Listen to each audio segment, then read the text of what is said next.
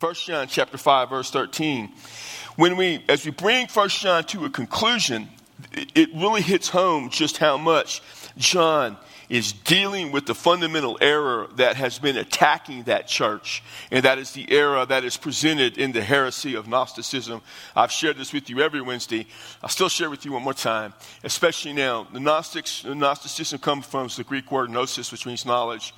Believe that ultimately your connection to whatever salvation was, and they didn't have the understanding of salvation that, that we would think you would have but their understanding of enlightenment, their understanding of liberation, whatever it was, their understanding of being connected to God was based on right knowledge that God was a mystery, a mysterious one that you had to search out and that somewhere along the way, not because God revealed it, because you somehow discovered the knowledge, you could have that sense of enlightenment or salvation. Never knew what that was, by the way. No, it was never published. There's no places where I know of anywhere that, that there was this revealing of what this knowledge was.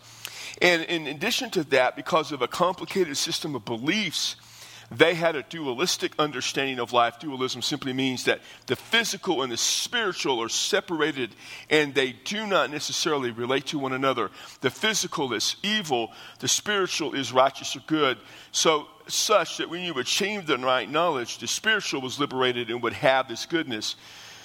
Because of that, two things you could live however you wanted to physically, and it didn't affect your spiritual connection.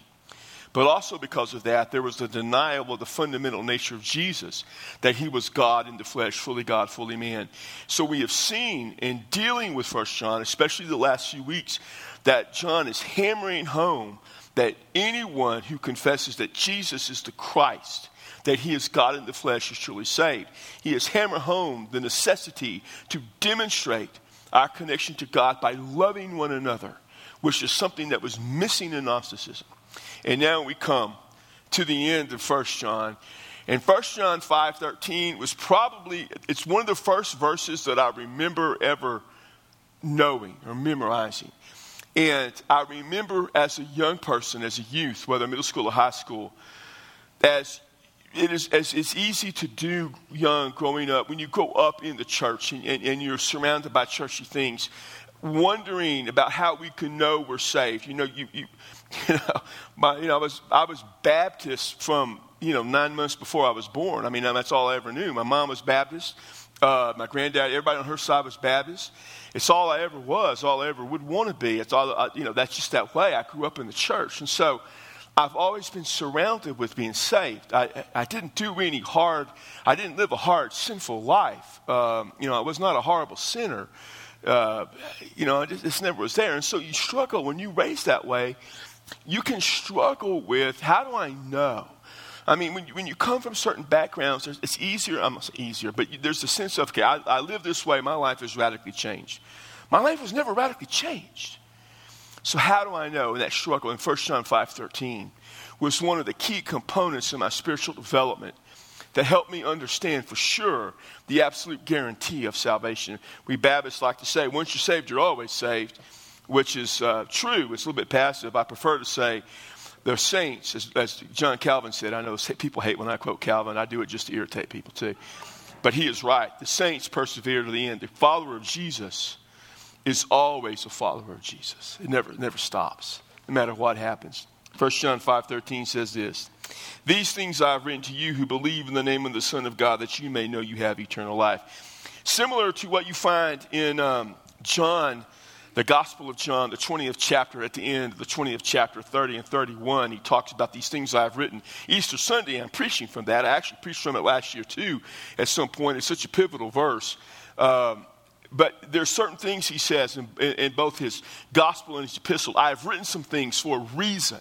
Several times in his epistle, he, from the very beginning, he says, I've written some things to you. But here, coming to the climax of this letter, he says, without a doubt, to these Christians who were facing false teachers in an area that soon he will be writing another letter to that we call Revelation because they are being brutally persecuted. He writes to them, These things I have written that you may know you have eternal life. Now, this whole idea of knowledge is important because the Gnostics speak about a knowledge. a knowledge that is mysterious, a knowledge that people will not understand, that the common person would know. John says, There is something all of you can know. If you're a follower of Christian, here's what you know for sure, and it's not some secret knowledge. It's not some hidden mystery of which you understand and become enlightened. It is the absolute certainty of the gospel. You may know you have eternal life. These things I write to you, and the idea that he says here that you may know is written in such a emphatic way that you may know for certainly that you believe in the name. The actual little preposition that we get the word in the name of uh, the Son of God is the preposition in into. It speaks of movement. When I preached from John 3.16 at the January, I talked about for God so loved the world that whoever might believe in him, literally is into him. Uh, he gave his only begotten son. You believe into him speaks of movement from the outside of faith. You move into faith, and this word means the same thing. You believe into, into the name of the Son of God. And the name signifies the power, signifies the very character. So here you have one of the key verses, I think, in all of the New Testament and therefore all of Scripture to understanding the nature of salvation. It is a stone cold lock assurance. It is knowledge that is steadfast and sure. It is the word, has the concept of reality that exists within you. I've written all these things so that you can know without a doubt you have eternal life. I know there are some who say you can lose your salvation. And some of you may have come from that background. And, and, God bless you. I don't know much what to tell you, how to help you if you deny what the Scripture teaches. I know where they get that from. I know how they get to that. So here's what happens. You take, you take obscure passages. You take difficult passages. You take passages like, like, you know, people who have fallen away, and you pull them out of their context and pulling them out of their context and you put them in isolation and then you come and say well here's what this has to mean it has to mean you can lose your salvation and then you ignore you ignore you pass over such clear lengthy scriptural teaching time after time after time. John is saying without a doubt there is no way to misunderstand this. No matter there's no way to misconstrue this. He is saying you can know you have eternal life if you believe in the name of son of god. And the idea of that believing is an eternal lasting declaration of faith, you simply cannot fall away. You may lack assurance because of your sin. You may be living as a believer in sin, and you're like, well, I wonder. But that's on you because you're living a lousy life. There is simply no place within the context of the New Testament to believe that you can lose the salvation that God has given you. You did not earn it, you did not go claim it, you did not get it. God gave it to you. And you can't forfeit it because you're not as strong as God. If you think you can lose your salvation because of something you're doing, you are denying the very power and authority of God. It may be that you're not saved. A guy and I had a discussion one time. I said, Well, you can't lose what you don't have. I grant you that. The issue may be you don't have salvation. At the end of the day, if you're a believer, no. No, you have eternal life. This is the confidence for verse 14. The confidence, the assurance we have before Him. If we ask anything according to his will, he hears us.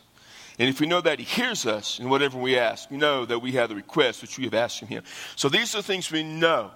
Now, people take this out of context all the time. You know, he's not saying that as a believer, you can ask him for whatever he wants and he's obligated to give it to you.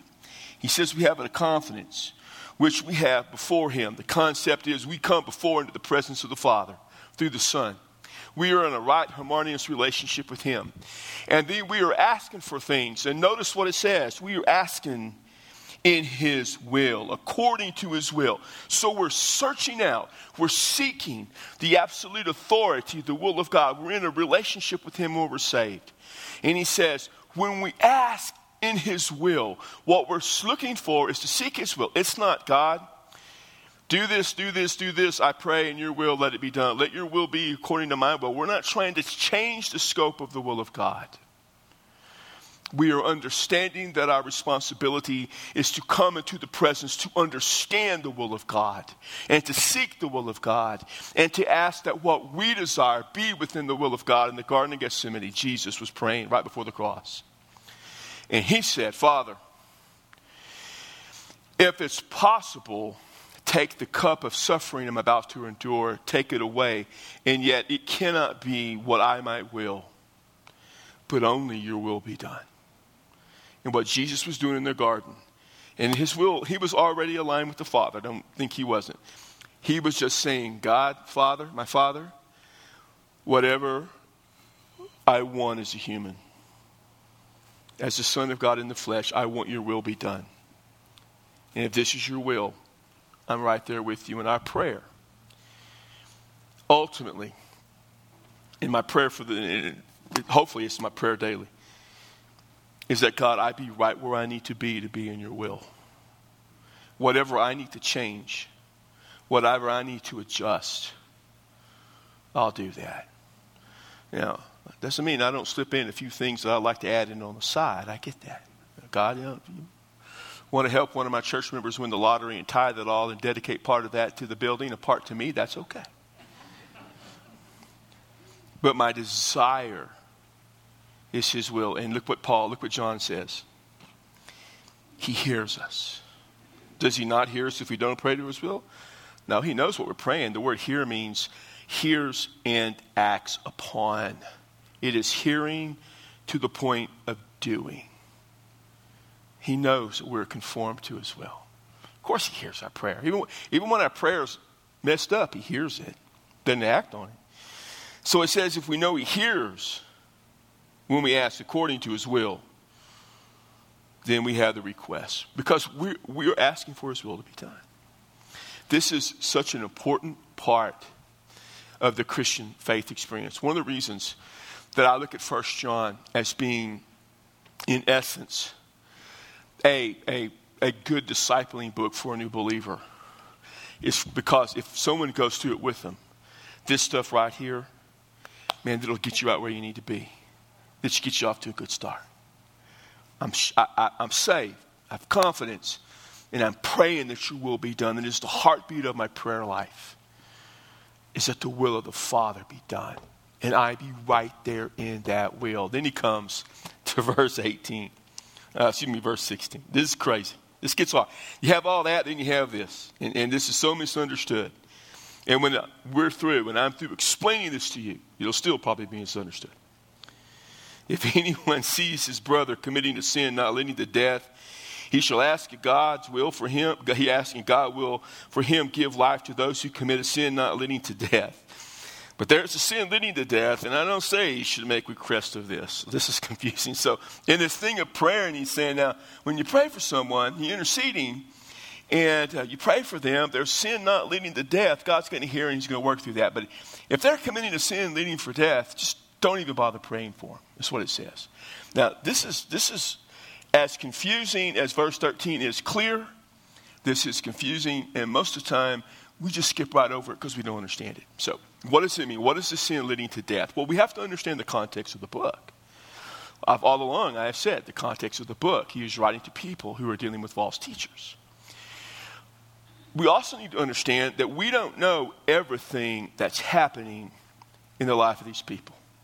Uh, I'll probably, I think I'm going to say this Sunday you know, when we read Scripture, we, we, come away with certain understanding. We could come away with things like, why is that happening? What's going on? We don't always understand what they're going through. We're not there. We don't, they don't tell us everything. So obviously, they had some pretty clear idea what he's talking about, so he didn't have to clarify. So, what is a sin leading to death? Could be several things. Could be people have already died, so don't pray for the dead. It's useless. Could be that. It could be the. Um, the blasphemy of the Holy Spirit, which is mentioned earlier uh, in Mark and other places, or apostasy. Apostasy being the renouncing of the faith. Don't, if someone gave the appearance of being a follower, but have walked away, if they haven't renounced all that, they were never truly a follower, well, you know, there's no sense praying for them because the odds are they're, they're, they're not going to come back. Pray for other, pray for people who may become a follower. Or the blasphemy of the Holy Spirit, which none of you have committed or can't, I get that all the time. Can I commit the blasphemy of the Holy Spirit? No, the blasphemy of the Holy Spirit is very simple. It's not complex. It's not difficult. It's exactly what the Pharisees were doing in Mark. It is attributing to Satan what Jesus did. That's what they did. But they said that Jesus cast out demons in the name of Beelzebub, of demons. Jesus said to say that what I am doing, casting down the demon, which is clearly an act of God, and you know it because you're Pharisees, and to lie and give credit or say that I'm doing it in the name of Satan is the blasphemy of the Spirit of God. And you can't come back from that. That's pretty harsh. So, None of you have done that. So don't worry about the blasphemy of the Holy Spirit. None of you committed apostasy. Could be that. Could be. And I lean towards this. It is the sin of the false teachers. John was harsh in his dealing with the Gnostics, harsh with them as he should be. They posed a real threat, a real threat to the church. So he was maybe saying this You pray for the people. Remember, he's talking about people within the church, he's talking about people who are part of the church. You pray but those Gnostics, who what they're teaching is going to lead you away from Jesus and the understanding he is God in the flesh. Remember, he has said in chapter 4 and earlier, you confess that Jesus is God in the flesh, that he is the Christ. They're taking you away from that, and that's, that teaching is going to destroy lives. That teaching is a teaching of hell. That teaching is a teaching that leads to death. Don't waste your time pray, uh, praying for the Gnostic heretics who are destroying the church. Instead, pray for the people whose lives hang in the balance. Bring them over to the faith. In other words, don't waste your time and energy trying to redeem the false teachers. They have gone too far. Pray for the others. Does that seem harsh? Yeah. Because sometimes Paul, John, Peter were harsh. Acts 5, Ananias and Sapphira lied to the church. Okay. I want to say they lied to the church about what they were given, but that's really not the issue. I like that we preachers like to make it. They lied to basically about the Holy Spirit's work in their life. They were lying in, in, to the Holy Spirit, is what he said. So Peter said, You're going to drop dead. That seems kind of harsh. I've never tried that because I don't think it'll work, but thought about it more than once. Not here. Not to y'all. Not to y'all who are here now. I mean, I haven't seen any of y'all ever. Paul in Galatians just says if you preach a false gospel, anathema, he says go to hell. You're damned if you do that. You're damned to hell if you preach a false gospel. In Corinthians, Paul said the guy that's living with a stepmother, kick him out of the church until he gets it. Now bring him back when he's reclaimed. John, don't waste your time with these false teachers. Get rid of them. Cut them loose. Run them out. Sometimes it's tough. Those old apostles were tough. Evidently, it worked. So he says, so, and it, or it could be that the sin is just unknown. I personally, this is just me, lean towards dealing with the Gnostics. This is kind of where I lean to. It doesn't matter. All unrighteousness, he says in verse 17, is sin. And there is sin not leading to death. So, you know, it's all sin. But he's just clarifying what he's talking about. Then he comes to verse 18. And he says, We know that no one who is born of God sins, but he who is born of God keeps him, and the evil one does not touch him. Now, he's not saying that you he's not saying you never sin, but is when he says, No one who is born of God sins me, no one who is born of God gives their life over to sin. Not that you don't commit acts of sin. This goes back to what he said in chapter 1. But you, we, we would understand. He's not saying that you never sin. He's saying that that's not the disposition of your life. The disposition of the life of the heretics is to sin and to sin against God by denying Christ. He said, No one born of God lives this way. That's not, if you're truly of God, you're not given over to the false teaching of the heretics. You don't teach that. But God keeps the one, evil one doesn't touch him. We know that we are of God, and the whole world lies in the power of the evil one. So he says, We know we are followers of God, but the power of the world lies in the evil one, lies in Satan. So these false teachers are part of that power of the world. They love the world. They, they love the riches. They love the wealth. They love the sensuality. They love the lifestyle. They cling to that world. And they try to bring that world and infect the church. Listen, we see that today. We've always seen it. The church has always run the danger of the world, the secular culture, infecting it. It is that way in the Middle Ages. It just the church, the church became corrupt. That's why Luther you know, rebelled against it, and the church, and, and Calvin was rebelling against the church. They, they, were, they were reforming the church because of the secular attitudes of the world. It happens today. It happens in our culture. we we have to be careful for us we engage the culture around us, but we cannot embrace it. Doesn't mean we can't have nice clothes, nice cars, dress nice, but it means the attitudes, the philosophies. We don't compromise and corrupt the truth, the integrity of who we are and what we believe in order to satisfy the culture around us. It is the danger we face today. I think churches, there are churches in the past year who have slipped into that world of compromising themselves. Now, it's not, not my job to critique other churches. I don't. I always say I don't plow in another man's field. But that don't mean I don't occasionally peek over the fence to see if the crop looks okay. I may do that because if the crop looks good, I may want to steal some of their ideas. You know, church over there and they're blowing and going. I'm not above trying to find out what are you doing good so I can copy that. But if I look at their crop and it ain't very good, I don't want anything to do with them. I will distance myself from them as quick as I can least I catch whatever boll weevil came into their cotton field and I wanted to come over to mine. Distance yourself from that. Don't let the culture slip into the world or slip into the church. And so he's warning against that. He says that's of, that's of the evil one. Doesn't matter what it looks like, it doesn't matter how it appears. And so, as I've said numerous times in this study,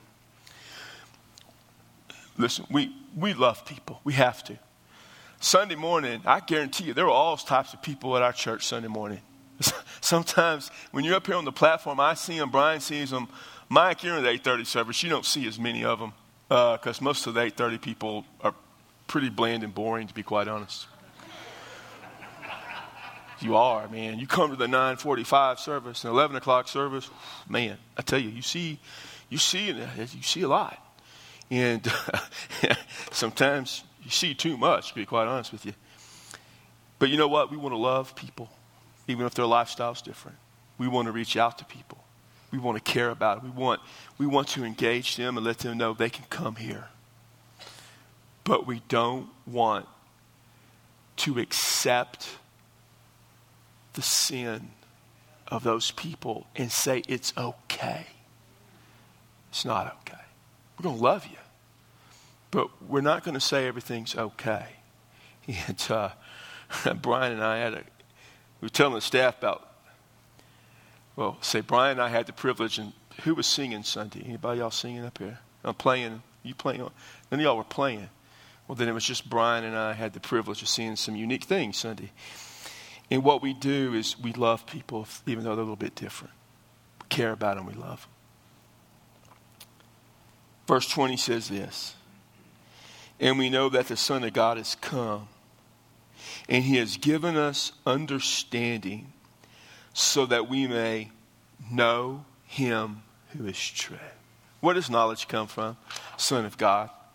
And we are in him who is true, in his Son Jesus Christ, and the true God and eternal life. We have knowledge of what really matters because God has given it to us.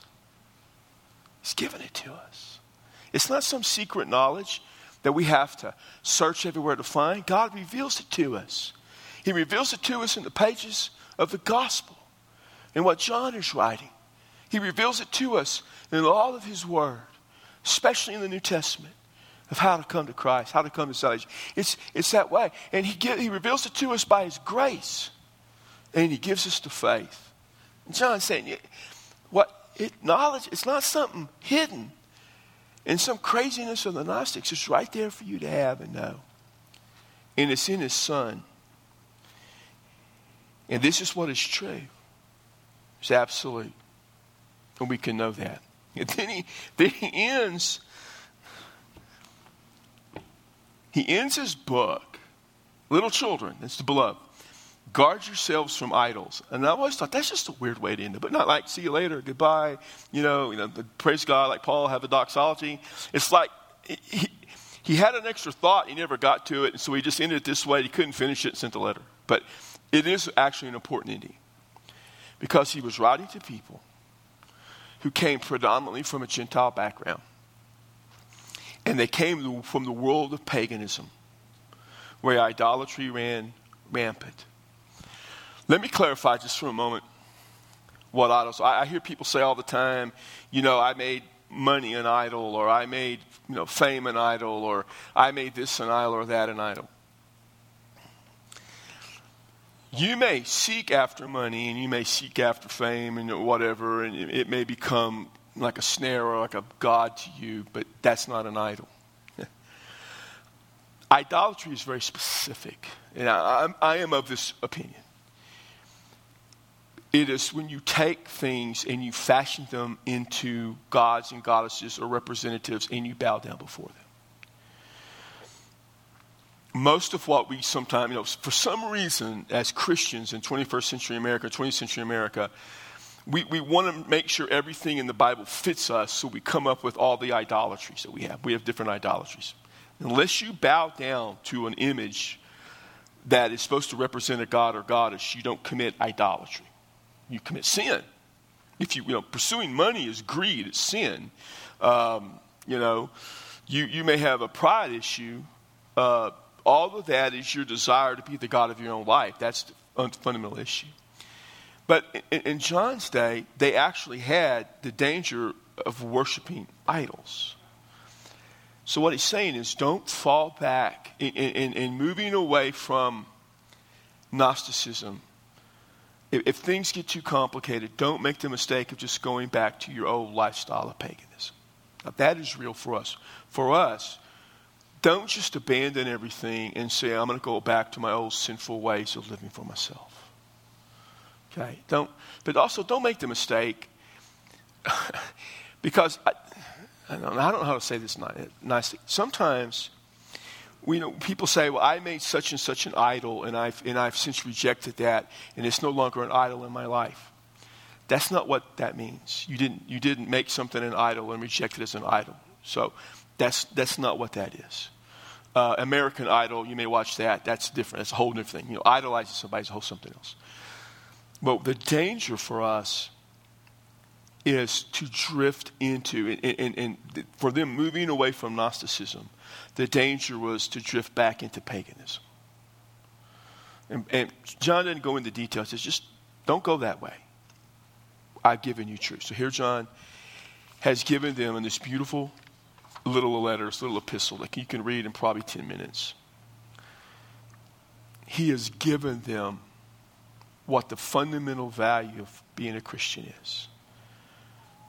He said, I saw it, I touched it, I heard it. It's Jesus. Follow Jesus. Confess Him.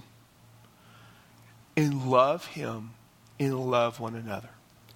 And if you will spend your life pursuing Jesus as Lord of all, and if you will love one another and love God, you will live the Christian life.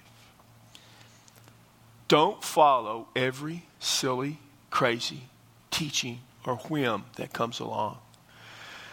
Don't read every new book that comes out that seems to be the miracle cure of understanding Christianity. the shack is an example of that. I'm sorry. Don't follow the shack. Don't follow Joel Osteen. Don't follow whatever. What's the new book that just came out, Joe? You were reading it the other day in your office. What was that? You know, something, some book about prayer or something. What was that? Now, Prayer of Jabez was a while back. That was also kind of a silly book, huh? Prayer, G, talking with Jesus? Wasn't that it? I don't know. Don't do all that. Here's, here's what you do just come to the New Testament. If a fairly uneducated group of peasants and pagans could understand the works of the New Testament, surely people as intelligent and highly educated and as enlightened as you can do likewise. That is the source of our knowledge of Jesus. So read First John. And the next couple of weeks, read Second and Third John as well. Does anybody have any questions or comments? I didn't mean to offend you if you love the shack. I apologize. It's always, a, but I don't take back what I said. Garbage in, garbage out. Anything else? Questions, comments? Yes, sir. You mentioned in 16 uh, several things that you thought might be the sin that leads to death, and I think you kind of settled. I didn't say what I thought might be the sin that leads to death. I said there were several possibilities of what might be the sin that leads to death. But you, you think it's more, since this whole book is basically against Gnosticism, that that's probably what he was talking about here. I would lean, I would lean towards the sin that leads to death is the false teaching of the Gnostics and other false teachings like that because it leads people away from Christ to eternal death and rejection. Yes. Okay, so in 17, he says there's a sin not leading to death. Yeah. So he's at least recognizing there's sin around in, among the church. Yeah, he recognized that all the way back in chapter 1, yeah. Now, then it goes on in 18, is if you're born of God, you don't sin. Yeah. Do you think that maybe he's talking about you don't act like these Gnostics? Okay. So what I said, what I said a while ago, I'm going to go back through that. He's not saying that we don't sin at all. He's saying that we don't give our lives over to a life of sin. The example of that would be what the Gnostics were doing, would be an example of that. But he's, what he's saying is there is sin that doesn't lead to death. He's not talking about all of that. But what he's saying is while we all sin, we don't have, as followers of Jesus, we're not given over to a life of sin. So he doesn't want to excuse them and say, well, I can do all these other things, it's okay, because it doesn't lead to death. He's saying the follower of Christ doesn't live a life of sin. The sin, in my understanding of the passage, that leads to death would be that of the Gnostics. If you don't believe that, then it's whatever else it is. So that's the, that's the connection that's made. Does that help? That, that's kind of reading things into this that says, does not sin. That seems kind of emphatic. Okay. It is emphatic. That there's no bearing on the understanding of it though. So what he's saying, obviously we sin. Can't say we don't sin. In chapter one, he just makes it clear we all sin. But he's talking about giving over to the life of sin. That would be understood by them if you read, like when you sit down and read the whole book in 10 minutes and you have the continuity of thought going back to chapter 1, that continuity carries over. Of course, we sin, but we're not given over to a life of sin kind of like the Gnostics are, like that way. Does that help? All right, anything else?